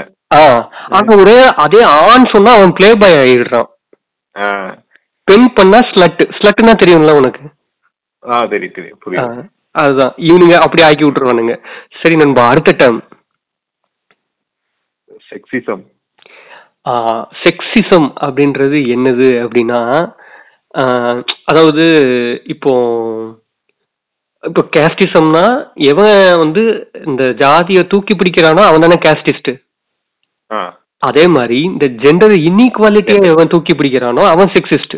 அதாவது ம் பாலின வேறுபாட்டை வச்சு ஒடுக்குறது, ஒரு பெண் பெண்ணா இருக்கிறதுனாலே ஒடுக்குறது, ஒரு எல்ஜிபிடி ஓகே. கம்யூனிட்டி எல்ஜிபிடி கம்யூனிட்டியா இருக்கிறதுனாலே ஒடுக்குறது. இதை நம்ம ஜாலியா பண்ணியிருக்கோம் பல வருடங்களா, இன்னமும் ஆமா ஆமா, எல்ஜிபிடி கம்யூனிட்டியை பண்ணிட்டு அட்ரஸ் தான் இருக்கிறாங்க. அதுதான் ம் அதுதான் அது கம்மியாக அதுதான் மாட்டேங்குது, ஸோ பண்ண அதை நம்ம. அதை அதை டேர்ம் பண்றதுக்கு பேர் தான் செக்ஸிசம். அதாவது ஒரு ஜெண்டரை ம் வச்சு ஒடுக்குறது. அடுத்து ஓகே நண்பா ஓகே. மேல் சிவானிசம். மேல் சாவனிசம். இதுக்கு ஒரு பெஸ்ட் எக்ஸாம்பிள் சொல்லுட்டா, இல்லாட்டி ஒரு மியூசிக் போடுறேன். ஆ இல்ல வேண்டாம், மியூசிக் வேண்டாம், அதை இன்செர்ட் வேற பண்ணிட்டு சரி ஓகே. கஷ்டப்பட்டு எடிட் பண்ணணும். நம்ம என்ன பண்ணுவோம் சொல்றேன், இது அர்ஜுன் ரெட்டி அர்ஜுன் ரெட்டின்னு ஒரு படம் வந்துச்சு பாத்தீங்களா? ஓகே ஓகே தலைவர். ஆ ஆ, ஆ ஆ அது பெஸ்ட் எக்ஸாம்பிள் அதுதான். அதாவது மேல் சுப்பீரியாரிட்டியா இருக்கிறது, ஒரு பெண்ணை ம் அடிக்கலாம், இவன் கூப்பிட்ட என்ன நேரத்துக்கு வேணாலும் பண்ணலாம், இவ கூப்பிட்டா அது அது கூப்பிட்ட வரணும், நேரத்துக்கு இவ வரணும், பண்றது பண்ணணும். ஆ, ஆ பண்ணணும். அவ ஆக்சுவலி அவ ஃபர்ஸ்ட் இயர், ம் அவ செவன்டீன் இயர் ஓல்டு அல்லது எயிட்டீன் அப்பதான் மேஜர் ஆயிருக்கா. ம் ம். இவன் மேஜர், இவன் வந்து அந்த காலேஜ்ல ஃபைனல் இயரோ அல்லது சீனியரோ தெரியல, நேரா போய் ஏ ம். நீ வா அப்படின்னு கிளாஸ்ல போய் கூப்பிடுறது, இவ எனக்கு தான் ம். அப்படின்னு கட்டம் கட்டுறது, அதாவது தன்னை ஒரு ஆமா. சுப்பீரியரா நினைச்சுக்கிறது. ம் மே மே அந்த படம் பார்த்தோன்னா அப்படியே கக்கும் அந்த மேல் சேவனிசத்தை. அதனாலதான் அதை நான் எல்லா ஒண்ணுமே சேவனிஸ்டா தான் இருக்கானுங்க நம்ம ஹீரோக்கள். ஆனா அந்த படம் ம் வந்து ஒரு ஒரு எக்ஸ்டென்சிவா இருக்கும் அந்த படம். மேல் சாவனிஸ்டுக்கு பெஸ்ட் எக்ஸாம்பிள் அதுதான். அந்த அதாவது மேல் சுப்பீரியாரிட்டியா இருக்கிறது, நான் மேல் தான் வந்து, அதான் நான் சொன்னேன்ல ஃபீமேல் வீக், மேல் தான் வந்து ஃபீமேலை காப்பாற்றணும் அப்படின்றது. அடுத்து நண்பா பேட்ரியார்ச்சி. பேட்ரியார்கி அப்படின்னா பேட்ரியாட்டிசம் அப்படின்னா அது தேசப்பற்று, அதுவே கேடுதான். பேட்ரியார்கி அப்படின்னா ஆண்வழி சமூகம். அதாவது இப்போ ஒரு ஒரு ப்ராப்பர்ட்டி எப்படி கைமாறுது இப்போ இதுக்கு இருக்கிற சொசைட்டில, இப்போ ஒரு டெரிட்டரியோ ஒரு வீடோ ஒரு சொத்தோ இருக்குன்னா அது வந்து முதல்ல யார்கிட்ட இருக்கு அப்படின்னா ஒரு அப்பாட்ட இருக்கு, தாத்தாட்ட இருக்கு, அப்பாட்ட இருக்கு, பேரண்ட்ட இருக்கு, இப்படியே தானே போகுது. அதே மாதிரி ஒரு பெண்ணுக்கு கல்யாணம்னா ஆண் வீட்டுக்கு தானே போறா இன்னை வரைக்கும், நம்மளோட சடங்கு சம்பிரதாயங்கள் எல்லாமே. இது வந்து ஆண்வழி சமூகம். ஆனா ஒரு ரெண்டாயிரம் மூவாயிரம் வருஷத்துக்கு முன்னாடி வரைக்கும் எப்படி இருந்துச்சுன்னா ஒரு பெண் வழி சமூகமா தான் இருந்திருக்கு. அதாவது அம்மா அம்மா பாட்டி பேட்டி இப்படிதான் போவோம். ஆண் மாறிக்கிட்டே இருப்பான். அதாவது அதாவது ஃபீமேல் கேன் சூஸ் மேல் அப்படி இருந்தது. உலகத்துல இருக்கிற எல்லா உயிர்களும் அப்படிதான் இருக்கு. நீ பெண் சிங்கம் கதையெல்லாம் கேட்டிருப்பல, இந்த இவரு பம்மல் கே சம்பந்தத்துல கபல் சொல்லுவான் தெரியுமா, ஹெல்பிங் அவ்வளவுதான் அப்படின்ற மாதிரி. ஜஸ்ட் இவர் வந்து வேட்டைக்கு போவாரு, இது பண்ணுவாரு, வீட்டை பாத்துக்குவாரு, அவ்வளவுதான். பட் எல்லாத்தையும் மேனேஜ் பண்றது வந்து பெண் சிங்கம் தான். இதுதான் வந்து பேட்ரியார்கி. எனக்கு தெரிஞ்சு ஆல்மோஸ்ட் முடிஞ்சிருக்கும். முடிஞ்சிச்சு முடிஞ்சிச்சு முடிஞ்சிச்சா சோ இதுல இருந்து அல்டிமேட்டா சொல்ல வர்றது என்னது அப்படின்னா, இந்த அதாவது இந்த இந்த இந்த சித்தாந்தம் தான் அதுதான் இந்த ஐடியாலஜி தான் அப்படின்னு இல்லாம ஒட்டுமொத்த மனித சமூகத்துக்கும் ஒரு நலன் பயக்கக்கூடிய ஒரு பாலிடிக்ஸ் தானே நமக்கு பிடிக்க பிடிச்சதா இருக்க முடியும். அப்படிப்பட்ட ஒரு பாலிடிக்ஸ நம்ம தெரிஞ்சுக்காமலும் அதை பத்தி படிக்காம வெறும் சினிமா இந்த இந்த விஷயங்களை மட்டும் தெரிஞ்சுக்கிட்டு நம்ம என்னத்தை கழட்ட போறோம் அப்படிங்கிறது தான் இந்த என்னது இந்த எபிசோடோட முக்கியம். ரெண்டாவது, இத பத்தின சில புக்ஸ் இருக்கு, புக்ஸ் வேணா நம்ம ரெஃபர் பண்ணலாமா? கண்டிப்பா கண்டிப்பா. அல்டிமேட்டா ஒரு ஒரு எண்பது பக்கத்துல இதோட பேசிஸ் நான் ஷார்ட் அண்ட் ஸ்வீட்டா கொடுத்தது வந்து பெண்ணின் அடிமையானல், பெரியார் எழுதுனது. இது வரைக்கும் மூணு லட்சம் காப்பி வித்திருக்கு. ஒரு புக்கு வந்து மூணு லட்சம் காப்பி, அதுவும் ஒரு நான் பிக்ஷன்ல மூணு லட்சம் காப்பி வித்துக்கிட்டே இருக்கு நண்பா. எனக்கு ஆச்சரியமா ஆயிடுச்சு. சரின்னு சொல்லிட்டு அது இது நான் படிக்கும்போது வந்து ஆன்லைன்ல படிச்சேன், பிளாக்ல படிச்சேன் முன்னாடி ஒரு டூ தௌசண்ட் பிப்டீன் அந்த டைம்ல. அதுக்கு அதுக்கப்புறமா அந்த புக்காவும் வாங்கினேன். இப்போ லேட்டஸ்ட் எடிஷன் வந்து இன்னும் நல்லா கன்சைஸா சூப்பரா கொடுத்துருக்காங்க. அதோட சைஸ் தான் ரொம்ப கம்மி. அது அவர் பேசின விஷயம் நம்ம இன்னைக்கு வந்து பாட்காஸ்ட்ல இப்படி பேசுறோம்ல, அந்தாலும் மைக்க போட்டு கத்திருக்கான், போட்டு சப்பு சப்புன்னு அடிச்சிருக்கான் அங்க போயிட்டு வர்றவனெல்லாம். இல்ல நம்ம அவுட் ஆஃப் த டாபிக் அந்த ட்ராக் மாறினாலும் சொல்றேன் பாத்தீங்க. அதாவது அவர் வந்து ஒரு மாநாடு நடத்துறாரு. என்ன மாநாடுனா, நான் நான் அந்த கர்ஸ் வேர்ட்ஸ்ல ஒன்னு விட்டுட்டேன் நண்பா. அதாவது கற்பு தேவடியா ஓடுகாலி மடல் மலடி, இதுக்கு ஆண் பதம் இல்லைன்னு சொன்னேன் தெரியுமா. அதே மாதிரி விதவை அப்படின்னு ஒரு வார்த்தை இருக்குல்ல, அதுக்கு ஆண் பதமே இல்லையே, விதவன் இல்லையே. யோசிச்சு பார்த்தோம்னா இதுவுமே ஒரு வேர்ட் பாலிடிக்ஸ் தானே, இது ஒரு வார்த்தையோட அரசியல் தானே. ஒரு அப்ப ஒரு ஆணுக்கு வந்து பெண் இருக்கலாம் இல்லாம இருக்கலாம், ஆனா ஒரு பெண்ணுக்கு ஆண் இல்லைன்னா அவ விதவை, அவளை தனியா இது பண்றது. சோ அந்த வார்த்தையும் நம்ம அந்த தடை செய்யப்பட்ட வார்த்தைகளை சேர்த்தா இன்னும் நல்லது. கண்டிப்பா கண்டிப்பா. நான் இப்போ இன்னொன்னு சொல்ல வந்தது என்னன்னா, ஆஹ் பெரியார் வந்து ஒரு கூட்டம் நடத்துறாரு. என்ன கூட்டம்னா விதவைகளுக்கும் விலை மாதர்களுக்குமான கூட்டம். ஒன்லி பெண்கள், தன்னோட மனைவி வந்து மணியம்மை வந்து அதுல ஸ்பீச் கொடுக்குறாங்க. இவர் வந்து சப்போர்ட் பண்றாரு அந்த மூவ்மெண்ட்டுக்கு. அதாவது விலை மாதர்கள், தங்களை விலை மாதர்கள் என நினைத்து கொண்டவர்களுக்கும் தங்களை விதவைகள் என நினைத்து கொண்டிருப்பவர்களுக்கும் அந்த கூட்டம்னு அந்த போஸ்டர் அடிச்சு ஓட்டுறாரு. எனக்கு ஷாக்கிங்கா இருந்தது. எப்படின்னா ஒரு நாற்பது வருஷம் ஐம்பது வருஷத்துக்கு முன்னாடியே இப்படி ஒருத்தர் யோசிச்சிருக்கான். இன்னைக்கு மாடர்ன் டேர்ம்ல நம்ம நிறைய படிக்கிறோம், பேசுறோம். பிரெஞ்சு ரெவல்யூஷன்னா என்னது, அதுக்கப்புறம் நடந்த ஃபெமினிஸ்ட் மூவ்மெண்ட் என்னதுன்றத படிக்கிறது ஓகே. அன்னைக்கு அந்த ஆளு செஞ்சதோட விளைவு தான் ஓரளவு ஒரு ஒரு ஒரு பேலன்ஸ்டா இந்த சொசைட்டி இருக்கிறது காரணமோ அப்படின்னு நமக்கு தோணுது. சோ பெண்ணியன் அருமையானால் திங்க் பண்ண கூட முடியலையே, கஷ்டமா தான் இருக்குது. சோ பெண் ஏன் அடிமையானால் அப்படிங்கிறது ஒரு இம்பார்ட்டன்ட் புக்கு. அதுக்கப்புறமா ஆர்ஜின், அதாவது ஒரு என்ன சொல்றது ஒரு மார்க்சிசம் புக் ஒன்று இருக்கு. அது என்னன்னா ஆர்ஜின் பிரைவேட் ப்ராப்பர்ட்டி ஃபீமேல் அப்படின்னு ஒரு book. Origin private property female, இது ஏங்கல்ஸ் எழுதுனவர். ஏங்கல்ஸ்னா யாருன்னா தெரியும்ல, இவரோட மார்க்ஸோட ஃப்ரெண்டு, அவருக்குனா புக்கு இது. அதுவும் முக்கியமான ஒன்று. திரும்ப தமிழ்ல இன்னொன்னு கிடைக்கக்கூடிய புக் வந்து டாக்டர் ஷாலினி எழுதின உயிர் மொழின்னு ஒரு புக்கு. ஓகே ஓகே, உயிர் மொழி அது ஒரு மிக முக்கியமான ஒரு புக்.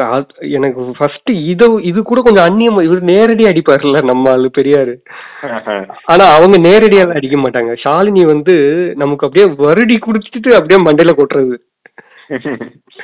அது நங்கு நச்சு நச்சு, அதுவும் கம்மியான பேஜ், ஒரு எண்பது பக்கம் கூட இருக்காது. எண்பதுல இருந்து நூற்று நூறு பக்கம் கூட கிண்டல்ல இருக்கு. இதுல கூட பப்ளிகேஷன் விகடன் பப்ளிகேஷன் நினைக்கிறேன், அது கூட வாங்கி படிக்கலாம். நீங்க ஏதாவது சொல்லணுமா நண்பா? இல்ல, நான் இன்னும் நானே போயிட்டு இருந்தா இப்ப தெரிஞ்சிருக்கேன், அதை நான் அப்படியே ஃபாலோ பண்ணிக்கிறேன் நான்.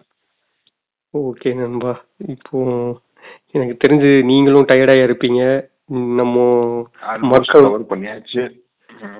அடுத்து இன்னும் கொஞ்சம் நல்லா ரிசர்ச் பண்ணி அடுத்து பேசலாம். மக்களோட ஆதரவை பொறுத்துதான் இருக்கலாம். எங்கேயோ ஆரம்பிச்சு ஆக்சுவலா ஸ்ட்ரக்சர்டா பேசல, பட் ஏதோ ஒண்ணு வச்சிருப்போம், பார்ப்போம். அட்லீஸ்ட் ஒரு இது கேட்கறவங்கள ஒரு அஞ்சு பேராவது இந்த பெண்ணியன் அடிமையானாலும் உயிர் மொழியும் படிச்சான்னா அது நமக்கு கொஞ்சம் திருப்தியா இருக்கும். அதே மாதிரி அப்படியே போற போக்குல ஸ்பாட்டிஃபைல அந்த ஃபாலோ பட்டனை அமுக்கி ஃபாலோ பண்ணான்னா இனிமேல் ஷேர் பண்ண வேண்டிய அவசியம் இல்லை, அவனே போய் கேட்டுக்குவான். கண்டிப்பா. சரி நண்பா, பார்ப்போம். Okay supporters. ம் ஓகே நண்பா, பாய். முடிப்போம். ஓகே, அடுத்த டாபிக்ல அடுத்த வாரம் பார்க்கலாம். கண்டிப்பா. பாய் பாய். பாய்.